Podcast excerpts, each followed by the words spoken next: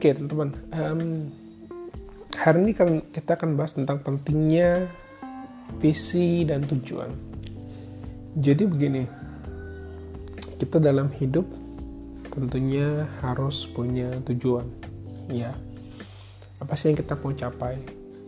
Boleh nggak sih nggak punya tujuan? Boleh-boleh aja, cuma permasalahannya satu.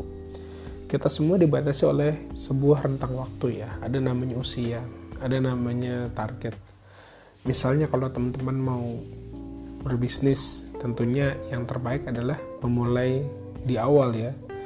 Kalau teman-teman misalnya berbisnis memulainya nanti di usia-usia misalnya eh, 50 tahun 60 tahun pasti tidak maksimal. Karena energinya pasti eh, kurang begitu powerful ya.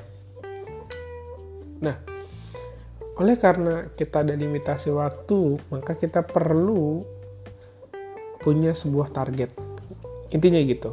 Ya misalnya gini, kalau kita nggak punya tujuan, kita nggak punya mimpi, kita nggak punya target, ya hari-hari kita kan cenderung berlalu seperti itu aja ya, tidak ada sebuah kejelasan.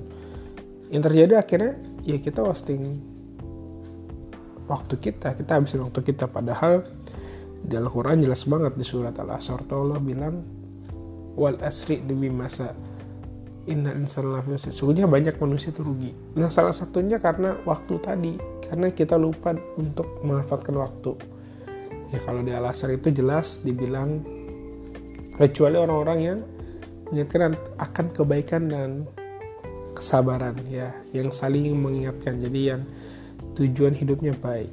Nah karena ada limitasi waktu ini, maka kita perlu bikin sebuah tujuan-tujuan supaya keberadaan kita di dunia misalnya bisa menjadi manfaat buat banyak orang dan bahwa apa yang Allah kasih ke kita kita bisa manfaatkan maksimal. Inilah pentingnya kita punya tujuan, ya.